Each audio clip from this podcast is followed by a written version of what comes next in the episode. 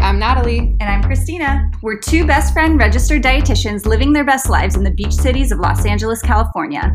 We're here to serve you with evidence based knowledge, a little storytelling, and a whole lot of laughs. And, And this, this is, the Crunchy Crunchy Dietitians Podcast. Podcast. Podcast.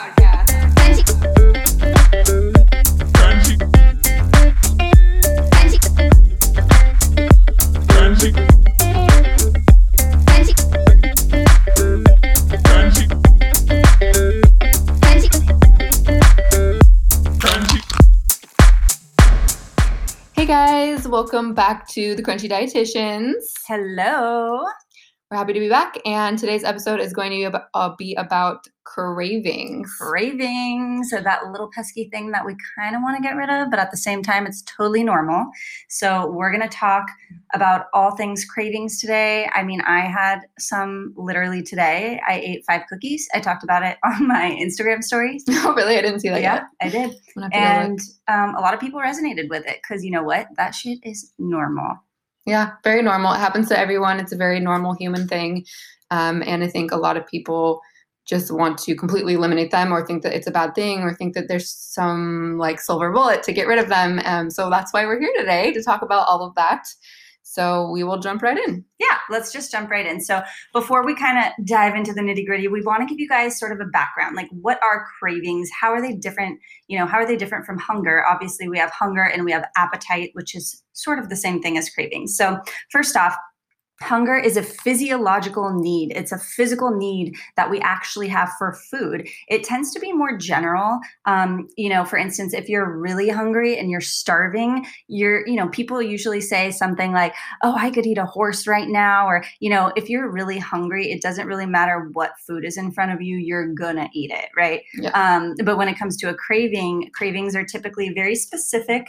Uh, you might want a certain thing like something savory or something sweet or something you know sour. There's something specific there that you're looking uh, to find. So a food craving specifically is a very strong urge or desire to consume a particular food or beverage and it specifically has its sort of flavor to it that you're looking looking for. So obviously these things like I mentioned it might be something high fat, a lot of the time it's carbohydrates. And it's impacted by you know various sorts of stimuli. So it might be something visual. So maybe you saw a burger commercial and it started making you salivate. You know sometimes i remember those i think it was Carl's Jr., those commercials where they would like slice the onions and then they would chop the lettuce, and you're like hearing all of the sounds, you're seeing all of the visuals with all the colors and the beads of water trickling off the tomato slices and the juicy. Oh yeah, Um, they know all of it. They know what they Right. know what's gonna They get know. us going. they have studied the science of food cravings, right? and so they kind of hit all those senses the visual the you know they can't get you really smelling it but when you're depicting it in such a bright way like that where you feel like you're right in front of that burger it almost feels like you can taste it it almost feels like you can smell it so Again, food cravings are normal.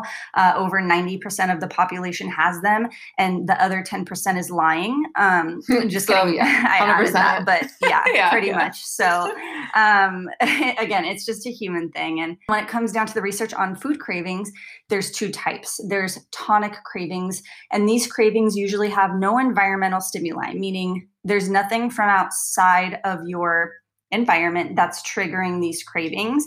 It usually is something that's coming from within you, which again, that's a normal human thing. So um, it's experienced over a period of time, or it could just be in a given moment. Maybe you had a, a memory that came up, or maybe you're just thinking, oh, I, I didn't have this food for a while. That sounds good. That's usually a tonic craving. There's also cue induced cravings, which happen over a short period. And it's usually a really intense craving. And it's also triggered by an environmental stimuli.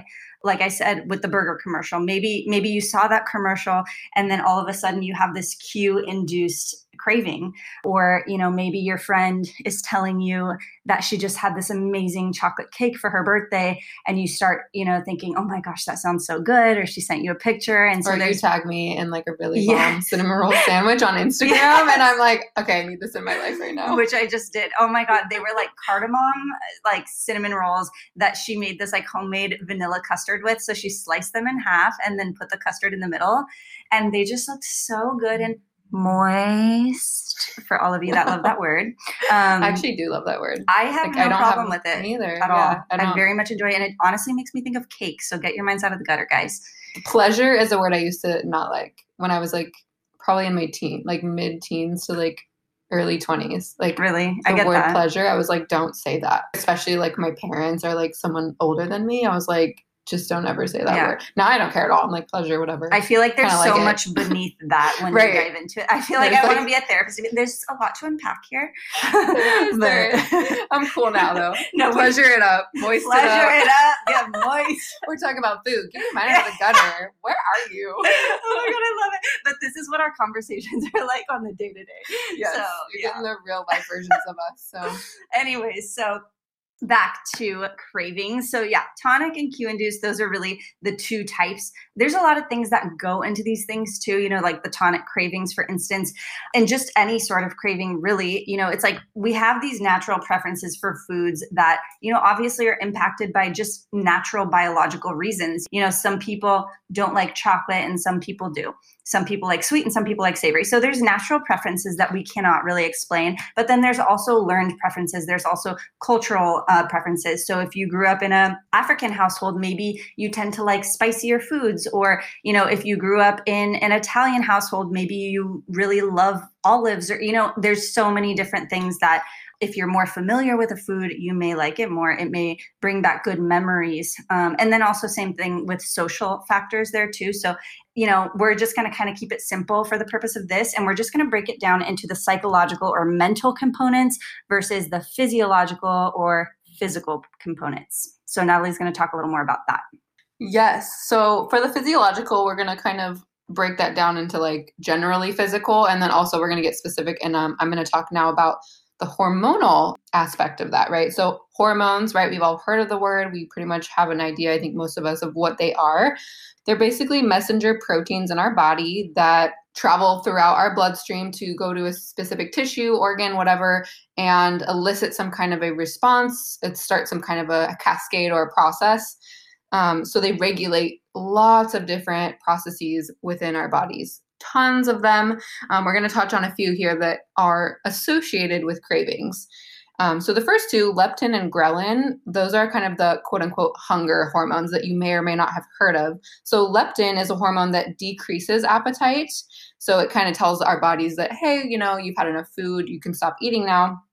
And it um, suppresses food intake in that way. This is also known as an anorexigenic hormone or has an anorexigenic effect. So if you think of the the part of that word anorexic, right? Not not eating or lowered food intake. Mm-hmm. So we can think of leptin as the I'm full, I've had enough, no more hunger for me. And then ghrelin is the opposite of the of leptin. So ghrelin, I think of like a little grim, gremlin that's really hungry and wants to eat everything. So do I. So ghrelin is the hormone that increases appetite and it's orexigenic. So that's just the opposite of anorexigenic. So orexigenic means we're eating or we're increasing our appetite. So those two hormones really deal with hunger in general, but they can also play a role in cravings. They can be impacted by things like inflammation, um, elevated free fatty acids in the blood, um, obesity as well. These are all risk, risk factors for things like cardiovascular disease and diabetes as well. Also, sleep plays a role in our hormones.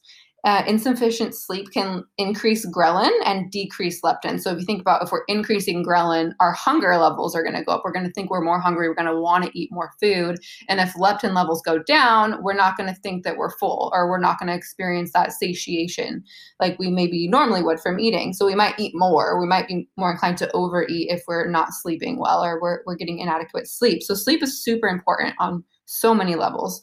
Exercise can also work against leptin resistance. So that can be kind of a confusing sentence to break down, but basically, exercise can help you to feel full, right? If we're leptin resistant, that means leptin isn't working and doing its job. So we're not feeling that fullness.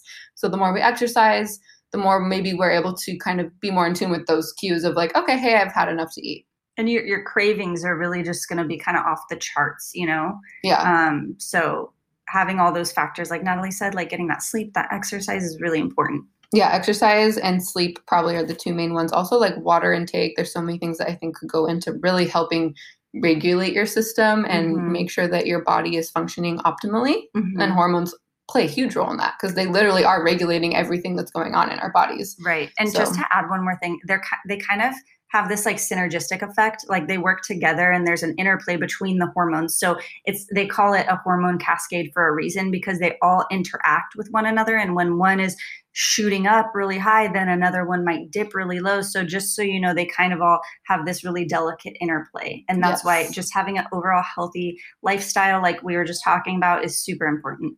Yeah we want to we want to kind of cater to helping the processes function how they should function, right? Because there's different loops that can, you know, maybe be affected by things that we're not doing or that we are doing. So mm-hmm. if we're mm-hmm. like not exercising, then that can maybe impact a negative feedback loop that's supposed to be happening. Or if we're even if we're over exercising, there's also a, such thing as too much of a good thing, right? And right. then inadequate sleep. So like Christina just said, all these things play a role. So there's direct effects and then indirect effects on how they all act on each other. So it's very complicated. This is not a, a simple subject. Mm-hmm. Um, and I think a lot of people try to make it sound really simple, like, oh, if you're craving this, you just need this. And it's like, mm, it's not that quite that simple. We can't really look at it through that really small single lens. We right. kind of need to back up a bit and look at it from a bigger picture. Um, so uh, we're still talking about hormones. So we just talked about leptin and ghrelin. We talked about how sleep plays a role. We talked about how um, exercise plays a role. So inadequate sleep can also raise cortisol levels. Okay, so cortisol is another hormone. I'm sure you guys have heard of it, called the stress hormone. So it's a steroid hom- hormone. It's released in response to any stressor. Back before we had civilized communities, uh, the stressor might have been a large animal chasing us for its a dinner, right? So that's a stressor. We're running, we're in fight or flight. So that's the whole point of cortisol is to put us into fight or flight. So our blood vessels are gonna constrict and our heart rate's gonna go up and we're, you know, we're gonna pump blood to our big large muscles so that if we need to bolt and get the F out of a location to save our lives, we can. Of course, today that's not really an issue, right? But we still have stressors constantly in our busy lives that are run by the clock. We're going, going, going. We don't take a lot of time for rest. Um, it's just the society that we live in in the modern world. Cortisol is important though. So I think a lot of people, maybe cortisol gets a bad rap. A lot of people are like, oh, cortisol, it's like this terrible stress hormone, like constantly, you know, surging through my body and making me unhealthy. But there's a there's a reason for it, right? The problem is what happens when it gets out of balance and we're, we're in fight or flight too often. But it's important it, it, rises when we wake up in the morning right to get us going out of sleep mode. It rises when we exercise. It rises in any any situation when we're under acute stress. And it's very important that it does this. Just like inflammation in the body is really important. There's a there's a purpose behind it right? But it's when it's constantly happening or it's out of control. So because we live these high stress fast paced lives cortisol is oftentimes or can be elevated more maybe beyond normal um, levels or you know chronically in a way so when this happens the cells in our bodies can become starved meaning that we're not going to be letting sugar from the food that we eat or glucose into our cells as easily because cortisol actually acts as an antagonist to insulin, right? So insulin is the key that unlocks the door that lets the sugars or the glucose into our cells. But cortisol comes and stops that key, stops the insulin from working. So therefore, we're eating food, but the glucose isn't getting into our cells because the cortisol's there telling it you can't enter. So there's tons of glucose in our blood, but our cells aren't getting it, right? Cortisol is like, okay, hold up, hold up, hold up. Okay, I am not okay right now. Like, you're not just gonna come up in here and try to do all this right now. Like, I just need a moment, okay? Like, I literally just have a visual. Exactly. No, like cortisol, cortisol is that sassy is bitch. Like, okay, excuse bitch. me. Yes. No, like, you think you're gonna get energized up in here? I'm not even getting what I need. Exactly. That's cortisol right there. Perfect. That's a perfect depiction. So, um, so what happens then is our cells are thinking that they're they're starving, right? I'm not getting any energy, is what they're saying, because cortisol, this bitch out here, ain't letting me eat. but yet there's tons of glucose surging through our blood, right? So, but this this doesn't matter because our cells, if they don't have it, then we're not we can't use it as energy. So our cells are saying, You're hungry, hello, you need to eat food. So this can actually increase our appetite. It can also have direct influence on appetite and cravings for higher calorie foods. Specifically, I was looking at some of the research, and this happens especially in women. So, those who had higher levels of cortisol were having cravings for higher calorie foods. So, oh, we, we're going to talk more about like estrogen and things like that, but it does this by binding to the hypothalamus and receptors in the hypothalamus, which is in the brain, and thus um, increasing our appetite for specific foods, which is a craving. All right, so moving on to pregnancy, also PMS, right? Mo- times within a woman's life where we might have more cravings. So in the luteal phase would be premenstrual time.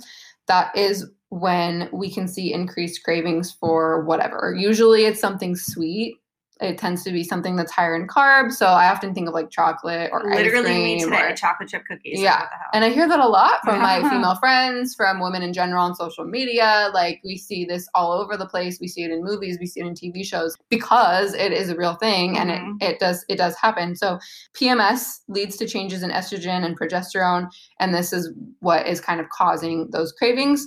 Why exactly, we don't really know, but we know mm-hmm. that this is an association. So I kind of want to underline the fact that none of this is causal. We can't really say, like, well, this is, is exactly what's happening and this is exactly what's causing you to have a craving for this exact food. We really can't say that, but what we can say is, well, we see that this is up when you're doing this, or this is down when you're you craving this. So these are associations, right? Exactly. So we can say that it's associated, but it's not caused by it necessarily. We just don't know for sure. So pregnancy, same thing. It impacts hormones like estrogen, um, and there can also be a taste and smell change that impacts uh, food choices during pregnancy. A lot of times, you know, you'll hear women, and I know women who have been pregnant who have told me like their smell gets super intense and they can smell like everything and anything and then with that sometimes things that used to smell good to them now kind of repulse them yeah. or foods that used to taste good to them kind of don't taste good anymore why evolutionarily speaking does this happen we don't really know for sure maybe it could be some kind of a protective you know thing of like your sm- your senses are heightened so that you can better detect foods that have gone bad scope out things that are not going to be helpful or or good for you and your baby that might maybe harm you mm-hmm. but we mm-hmm. don't like in the modern day that's not really useful because you know we're not like hunting and gathering anymore but that just might be residually what has happened over the um, our evolution but yeah, that's what basically in a nutshell how hormones are involved. So that's like one physiological part of cravings and maybe how they're working and some associations going on there with hormones, which obviously we can't control our hormones, but we can do things to help to ensure that they are functioning as they should. In which right. case, we should be feeling our best, not craving things like in, insanely that are like, you know, and having these insatiable cravings or like leading like to binges and things like that. Right. Like um, just taking care of your body at the end of the day. Just that's why we have those evidence-based guidelines like sleep, you know, eight hours of, of sleep a night and stick to the six teaspoons or nine teaspoons per day of sugar for men and women, you know, things like that, or women and men, I should say. But um, you know so it's very you know just just looking at those guidelines doing the best we can. Don't get too stressed out over it but you know at the end of the day we can do a lot more than we think and i think that goes a long way. So just kind of going off of what natalie said there's definitely more you know physical reasons that we may have cravings such as gender. Um, women are twice as likely um, than men to have cravings and kind of like natalie was saying that may be attributed to some of those hormonal changes. Women are also more likely to crave sweets than men. Men typically crave more savory foods. And so again, that could just be, you know, related to some of those pregnancy reasons. Horm- I think the estrogen, because men don't have estrogen. And like right. when we look at the research, we see, oh, they're increased cravings for carbohydrates, sweet right. foods, that type of thing. And it's like, well, what's again? We can't say it's causal, but it's like if we look, what's missing? They have, know? men have less estrogen than us, right. and our estrogen is surging at certain times in our lives, and then there's this also kind of increase in craving for carbohydrates. So we're just drawing these associations. Right. So there yeah. may be an association, the, the pathophysiology or what exactly is happening in the body and the metabolic process of why and all of that. We don't know, but these are just, you know, interesting links that we can make. Types of foods consumed also. So obviously there's a big controversy over whether or not we already are consuming foods that are high in fat or sugar increase the desire for them. Um, there's you know a big conversation around sugar is addictive or fat is addictive and you hear it a lot when we're talking about food manufacturers things like chips. A lot of people like to say well you know they have the perfect blend of fat and salt and they got the ratio exactly right and that's why people are craving them or palatable. right and there's like a physiological reason that we crave carbohydrates because you know historically like way historically like caveman days mm-hmm. um, we didn't typically always find carbohydrates you know maybe it was more proteins and so the body would convert that into carbohydrates. So when we do find carbohydrate, it's kind of like this treat, you know, mm-hmm. when we find berries or something that actually so is straight up glucose. So there's a lot of reasons that we can say that. There's a lot of talk about how consuming foods that are rich in carbohydrates like you know sweets brownies cookies whatever rings your bell how it kind of increases dopamine and it's almost has like this drug like response to it in the body. But the research isn't consistent on that so we're not going to make any claims on that. But these are all just you know reasons that people like to think that that that's true. So they do make us feel good. That part is true they right? make like, you feel good but a lot of it is like how much of that is tied to like the memories and the associations that we have consuming those foods. Like you know i can think about when i was a little girl and i would bake with my grandma and the smells and the sights and like just thinking about sitting there and eating those things and the comfort that it brought me you know? So it's like we we just aren't quite there yet that we can draw any conclusions on like what exactly that is but it's i think it's an interesting conversation that you yeah, know i think it really is. It's just mixed the research is mixed like right. there's like two camps. There's like right. yes it's absolutely addictive it's the same as cocaine like it's you know it's the same cascade of effects that happen in your body when you eat it versus the other camp which says it's food and you actually need it to survive and there's no possible way you could be addicted to something you need to survive. Right. and then there's the people in the middle who are kind of like well both. Right. And i think you know the tricky part is that there's research you can find research that will support both. You can cherry pick all day long. Exactly. And people do and will continue to cherry pick the information oh, yeah. and use it to their advantage depending on whatever they're trying to do whatever or claim they want to support. Or, yeah. you know whatever. So i think you know at the end of the day it comes back to how we always kind of wrap the conversation, which is like, what is helpful for you? You know, like for you, for you, like, yeah. are you literally, is it for me? It's just not helpful to think that if I have a cookie that you're an just, addict, that I'm an addict. Like that just, that just, that connotation just brings it back to shame, which is the last thing that we should ever feel around food and eating. Like, do you feel shame about having to go pee? Do you feel shame about having to breathe? Like no like you should not feel shame around food. And i think you know that's why it becomes so nuanced and tricky. But at the end of the day like the gold standard is the research. So and doing what's work so using the research to kind of you know okay understanding this is what's happening and maybe this is like the physiological thing that's going on or this you know down to the scientific facts or whatever right. you want to call it. But then it also still comes down to you making a decision for yourself as an adult and what works for you. And it's super complicated because it's like our goals are different our preferences are different we're completely unique right so like right.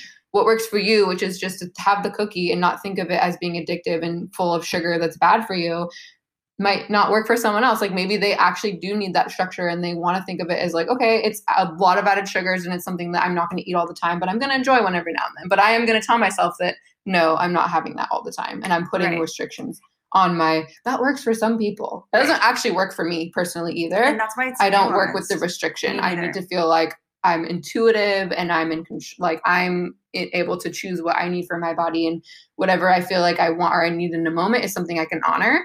Um, but maybe someone else that is the opposite for them, and with that they feel out of control, you know. But it's like right. everyone's at a different place. Everyone has different goals. Every everyone's just different, you know. Yeah. We, I think as dietitians, it's important that we we honor that. Yeah, and I think like going back to the research, another reason that you know it's kind of a controversial thing is because there's also research research supporting that other things are are addictive too, like cracking your knuckles or like you know a certain pattern of behavior or like there's so many things that can be addictive for one person that's not addictive for another person. So really at the end of the day like what we are seeing in the research is that anything can be addictive. You know what i mean? Like if what's that one show where people are addicted to eating toilet paper and like like plastic? I forget what it's called. Yeah it's like, like my, it's like my, my, weird obsession or yeah, something like that. like, that. you can be addicted to literally anything. Like you yeah. can be addicted to thought patterns. You can be addicted to touching your butt. I don't know. Like, I don't know. You can be literally addicted to anything and you can create that hormone cascade or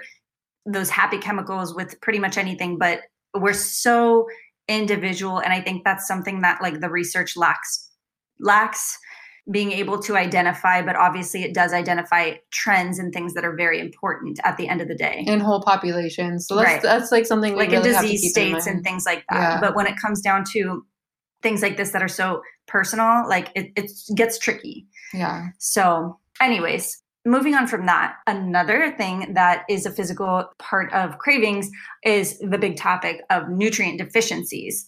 A lot of people like to have this idea that, you know, oh, okay, if you're craving whole grains, you're lacking B vitamins. If you're craving, you know, fresh meat or like beef or chicken or something like that, you're craving iron. If you're craving chocolate, or you're you're, you're needing uh, those things, not craving. Um, if you're craving those things, you're needing that nutrient. So if you're craving chocolate, maybe you, you need magnesium, whatever.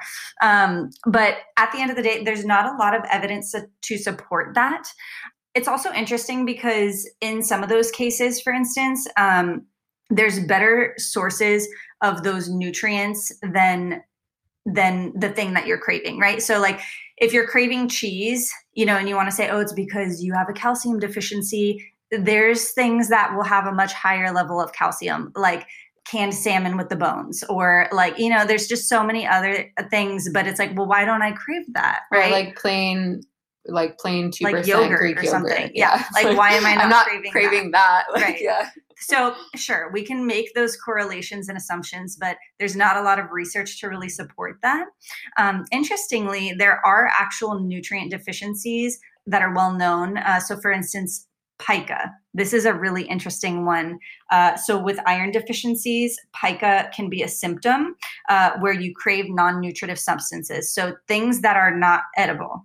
And this is some examples would be like socks, ice, cornstarch, dirt. Um, people will crave some really funky stuff. Um, I remember when I was iron deficient many years ago, and at that time I was eating just so much ice. I was just constantly chewing on ice, and so So weird to me. it, it was it is so weird. And other people will chew on chalk or like yeah, the, like dirt and stuff. So Yeah. it's like I you wonder know, what that comes from because like that's not giving you iron, right? Like your body saying, oh, like wanting having this feeling of like wanting to chew on ice. Yeah, I mean, there's minerals and nutrients that are in things like soil, but I don't really think that's a high source of iron. No. Um, Socks? Mm, not no, so yeah, and like ice, there's like nothing in it, so it's it's kind of interesting. I don't know like the pathophysiology of that, but it's just a very interesting one. Um, right. So another one is sodium. So um, some people that are deficient in sodium have reported ele- uh, elevated cravings for salty foods. Um, also, those that are on diuretics. So if you're on a diuretic where it's basically causing your body to expel extra fluids that kind of concentrates the electrolytes that are already in your system. So if you're releasing a lot of the fluids that the sodium is in, contained in, then those sodium levels per that volume of fluid will look higher, if that makes sense. I was going to say, does that make sense? hey, guys, need your answer. we need to know. Anyways, individuals in both of those circumstances um, will will um, experience sometimes having those cravings for saltier foods. But again, this is just an association. Um, so at the end of the day, the research that we have so so far doesn't support any causal relationship between food cravings or even pica. Right, which is like super unexciting and not what people want to hear, but that's pretty much always going to be the answer. Like exactly and that's a lot of what i say sometimes is that like it's so in so many places not just in nutrition people want things to be black and white they want mm-hmm. people to be yes or no Mm-hmm. because it's sensational and it's like exciting and it just like, makes it easy right like Yeah, if you're looking for an easy. answer you want to know okay but do i eat it or do i not eat it right. and at the end of the day like with actually like literally everything in life Mhm. it doesn't rely on like a yes or no it's not so cut and dry I forget the exact word for it but it lies on a spectrum you know like it, it lies on like in the gray area you know and that's just nutrition and we, we want to reduce everything down especially in the nutrition field i feel like right? Like we want to re- we want to look at one nutrient and we want to say that is the one. That's Right. the one. That's the one we need to eat Or more of. Or we want to like- say like one thing and like that's the one we need to cut out right? We want to like take everything and look at it on a microscopic level and then like know all the answers and then decide okay this is how i can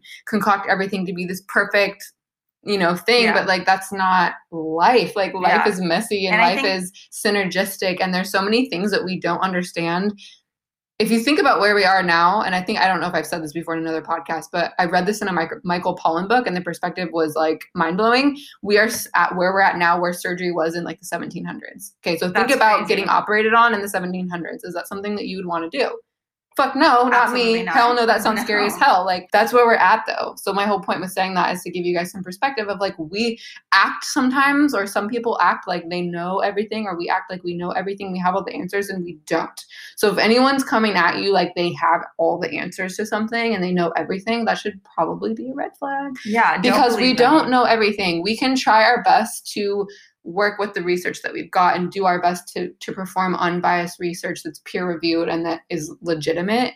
But at the end of the day, there's so many things that go into that that we can't just make these blanket statements. Things are not black and white. We cannot reduce things down like that, right? Like it's just not. It's not possible. But that being said, we have come so far, and there are so much that we do know of how directly related that nutrition is to so many different things like diseases that are preventable and we are living so much longer than 35 now right? Like people are living past on 100 and it's becoming more and more common. You're seeing these centen- centenarians or centennials is that how you say it? People one that live to like don't 100 which one yeah. but anyway i hope that's me and i think that it's amazing Yeah. that we've come this far. But just just be a skeptic. Like Yeah, I be mean, a skeptic. if people are saying with anything in life that they know something with 100% certainty, it's just something that you want to think twice about. yeah. There, but we have the research, and that's what we have. Right. And that's what, if you're looking for accurate research, go to a registered dietitian because that is the only like health professional that's a nutrition professional that's going to give you that accurate scientific information that they've devoted their life to not looking at anything else really besides that nutrition information or anything that's applicable to that. Yeah, 100%. Yeah. Um I was going to like make a comment and then I totally lost my train of thought. But, but yeah, that's like amen to that. We digress. okay, so next you guys we're going to talk about the last one which is the psychological aspect of cravings. Um so this one is in my personal opinion, maybe one of the strongest um, influences, right? So, psychological, think of like neurons firing in your brain, things that you're thinking about, right? Your mind. When we think of this, a big thing that comes into play here is restriction. Diets, right? Dieting, uh, restriction and deprivation is like a key part of it.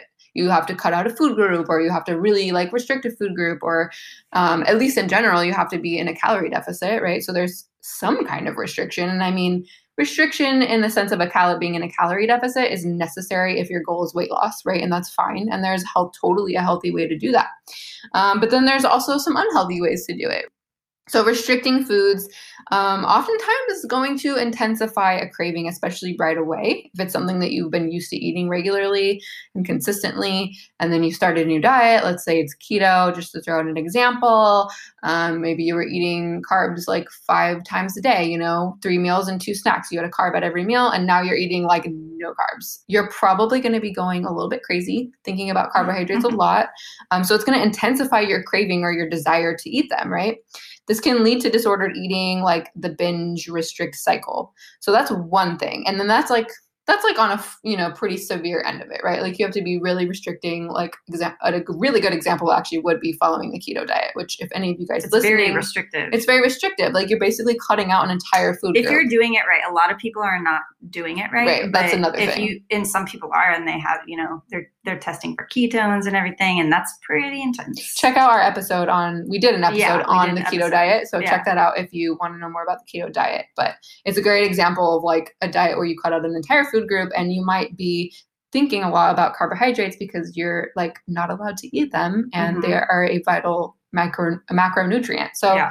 there's one thing there with the with the psychological so that's biological in, in some regard right but the restriction part can be very mental even if you're not actually restricting it like if we talk about having food rules which we could we should do we are going to do a, a podcast episode on intuitive eating which we'll, we'll talk about food rules and things like that but basically setting up rules whether or not they're rules that you follow or just rules that you tell yourself in your Mhm. head with your thoughts even if you're not following them but you're still telling them to yourself they're gonna it's that's a form of restriction and, that can lead somewhere. yeah that like, can lead to you feeling restricted around that food and then craving it more because you are telling yourself you can't have it so maybe you're feeling guilty when you do have it and or you're eating it like less than maybe you want to or you desire to so you're not feeling satisfied that can lead to you just freaking out one day and saying fuck it right. throwing in the towel and grabbing the whole box of oreos sitting it down and putting it to the dome. Like it's, it's a normal thing like, yeah. it's not even just with that like I like to just give this this example, but like remember when you were a kid or probably let's be honest, a teenager and you were in your angsty years and your parents would be like, "No, you can't do that." About whatever it was. Like what did you do? That you did that. Yeah. You did the thing that you want what you, you cannot have. do. Yeah. So if, you know, it's like reverse psychology and um the brain has these involuntary things that's kind of a lot smarter than your conscious brain. Right. No, 100%. So so restriction plays a huge role here. That's probably like the number one thing when we talk about the psychological yeah. aspect of cravings is like, well, are you craving something that you're restricting all the time? There's the opposite end of that too though of like, you know, craving things that maybe you have regularly and we're going to talk about that in a minute with like the cue induced cravings, right? Mm-hmm. So there's like something that cues you to want it. But first, we're going to keep talking about restriction. And I want to talk about some research that I was looking at where there was kind of some ambiguous findings. So, on one hand, there's the selectively restricting of a, a specific food. So, we're like restricting one kind of food. Let's just say it's like chocolate, for example, mm-hmm. for a short amount of time. So, for a few days, maybe to like a, up to a week, we're telling the people you can't have any chocolate. They're not having any chocolate. Um, that's related to an increase in cravings for that food. So notice how I said related to. We're not saying it's causal, but it's mm-hmm. related to. We're seeing that we told them they couldn't have it, they w- didn't eat it, and they reported to us that they wanted it more. Okay. On the other hand, we saw that people who are following a calorie restricted diet so they're restricting but not something specific but they're still restricting in general right? They're not letting themselves have whatever they want when they want it. Um, they followed these people for weeks to months so a longer period of time and they did not experience an increase in cravings so it has to do with selectivity and it could also have to do with time. And here's another funny thing about research. If we want to look into the research a little deeper, we want to look at the population, we want to look at other things, the selective food deprivation studies are typically done in normal weight college women. Think about that for a second. That's extremely specific population. Mm-hmm. First of all, they're not overweight or obese, they're normal weight. They're in college, so that tells you something about their socioeconomic background, their culture, what is important to them, their values and then they're women. So they're one gender specifically. So that's something to consider. Right. And then that's if we look like something that that's there's like no external validity. Like right. how can you apply that to the general population? That's very specific. Right. This is a problem with research a lot of the time that right. people don't consider. Right. And then if we looked at the calorie restriction studies the ones who just in general restricting calories for a little bit longer period of time this is done usually obese or overweight individuals right? I mean if we're we're putting them in a study to lose weight they're not going to be normal weight people because the normal weight people don't have the weight to lose. They're going to be obese or overweight.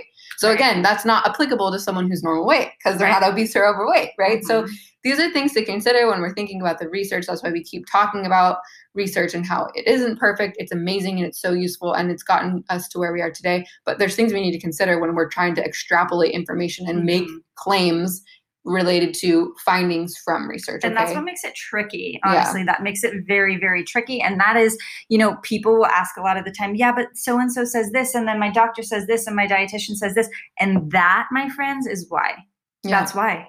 Yeah. That's and why. interpretation is another thing, right? And like yeah. we all can interpret things like differently. And so it's and just everyone has like like silent biases and that plays a role in everything in life not just research right? Right. Um yeah so yeah so tricky. so yeah so when we look at the research specifically the research i just talked about it seems that weight weight could have an influence right? We look at normal weight we're looking at obese we're looking at oh you're seeing different things. Mm-hmm. so maybe those who are overweight you know they're having a different response to their cravings versus those that are at a normal weight. So right. these are There's all so just things to, to look at. yeah all just things to consider so, another part of this is that we are highly conditioned creatures.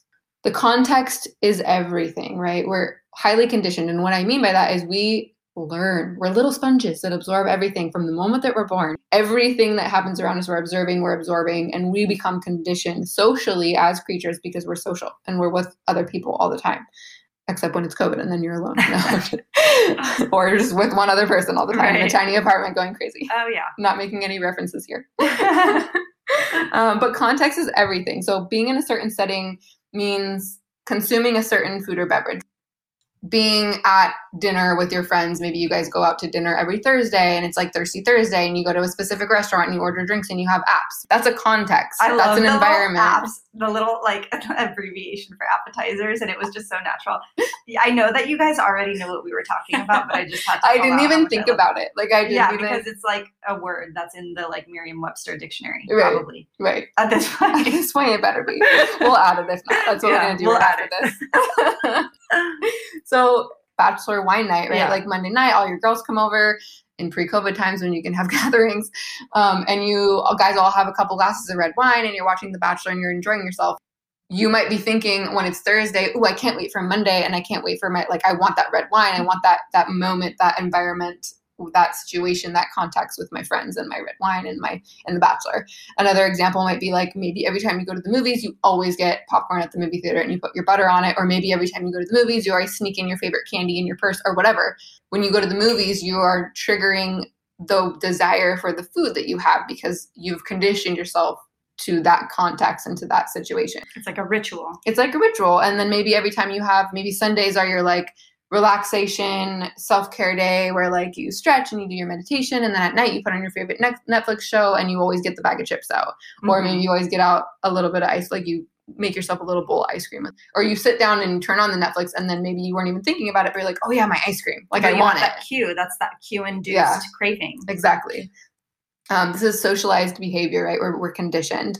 And then comfort foods, those are mood dependent things. So maybe if we're feeling sad, we just went through a breakup, we just lost our job, our dog just died. I mean, these are really sad things, but even just like minorly sad things mm-hmm. can can cue us to want to turn to something to comfort ourselves. And that can be food sometimes. And this is actually a normal thing. Like food is very comforting from the moment that we're born and we're in our mother's arms and we're breastfeeding or we're formula fed or whatever that's a form of comfort. It makes us feel safe. It makes us feel secure. And those are things those are basic needs as a human especially as a mm-hmm. baby. But those don't go away. Like that Right. feeling of the comfort of eating or foods don't go away and actually develop and become even more intricate as we age and we have you know we're involved in our family and we sit down for dinners and meals and we cook together and we gather and we have food around.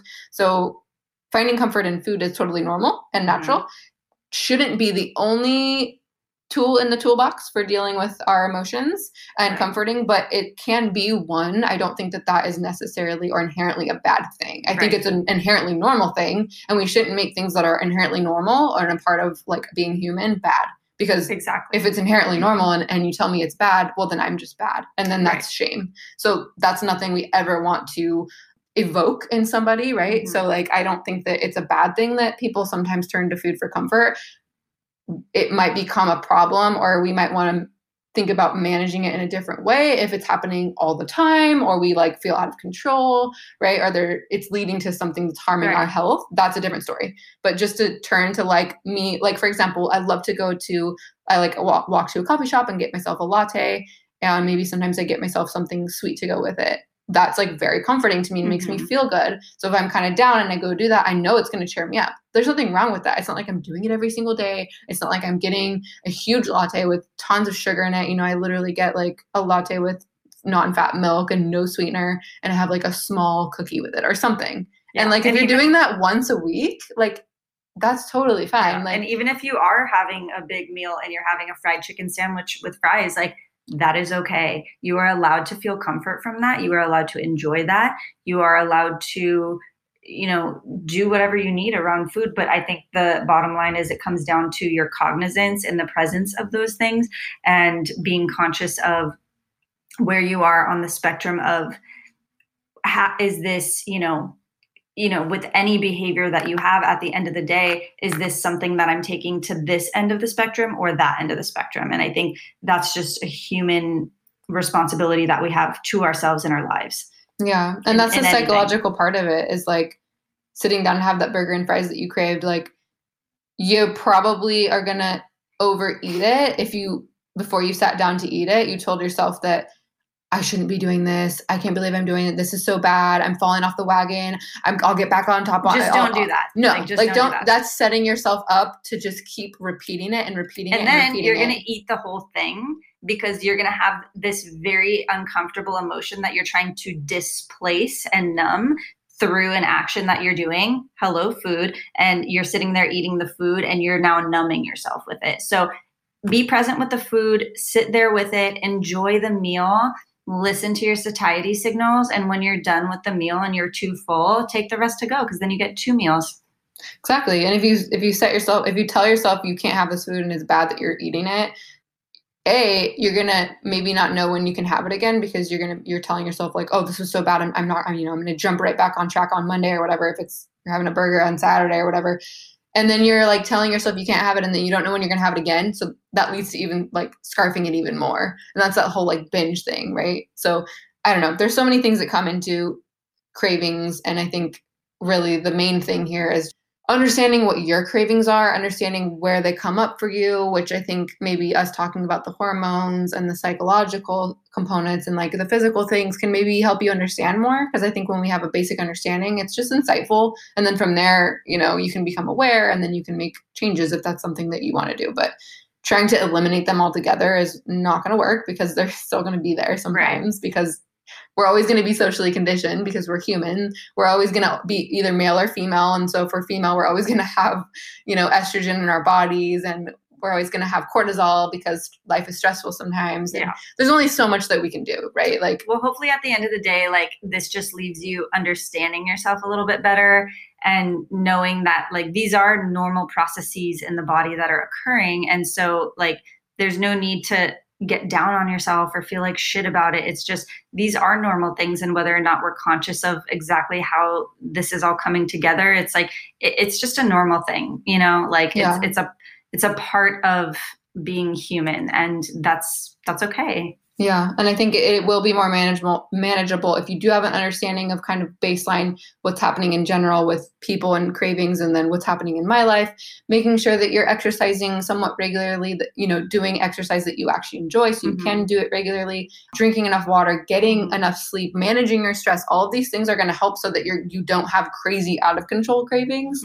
because you're already going to have them and that's okay to have a few and it's totally fine to satisfy them by having whatever you're craving in like a moderate amount Mhm. but it's going to be harder to keep it a moderate amount or feel satisfied when you're not getting enough sleep when you're not exercising regularly when you're dehydrated you know maybe you're not eating a nice balanced meal with enough vegetables and you're not getting enough fruit in so if you're lacking some nutrients maybe you will be craving some random Right. things you know like we can't say for sure because it's not causal but that doesn't mean that it's not true right Maybe you are insufficient in magnesium, and maybe eating chocolate will give you some magnesium, but so will eating leafy greens or like you know healthy food, you know other foods right that have magnesium in them. So making sure your ba- your diet is balanced is gonna all these things are gonna help. Right. And again, that's where those research recommended amounts kind of come in. But at the end of the day, you know what's healthy. It's not that complicated.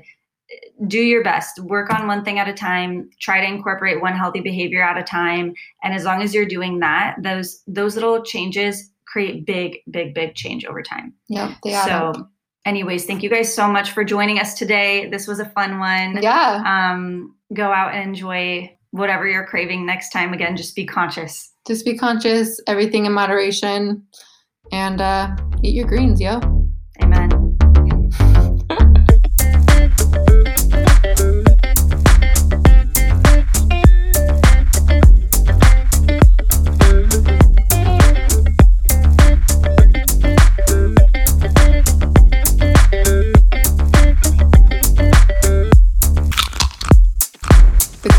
Discussed within this podcast is not intended to be a substitute for professional medical advice, diagnosis, or treatment. Always seek the advice of your physician or other qualified health provider with any questions you may have regarding any changes to your dietary pattern, a medical condition, or your overall health and well being.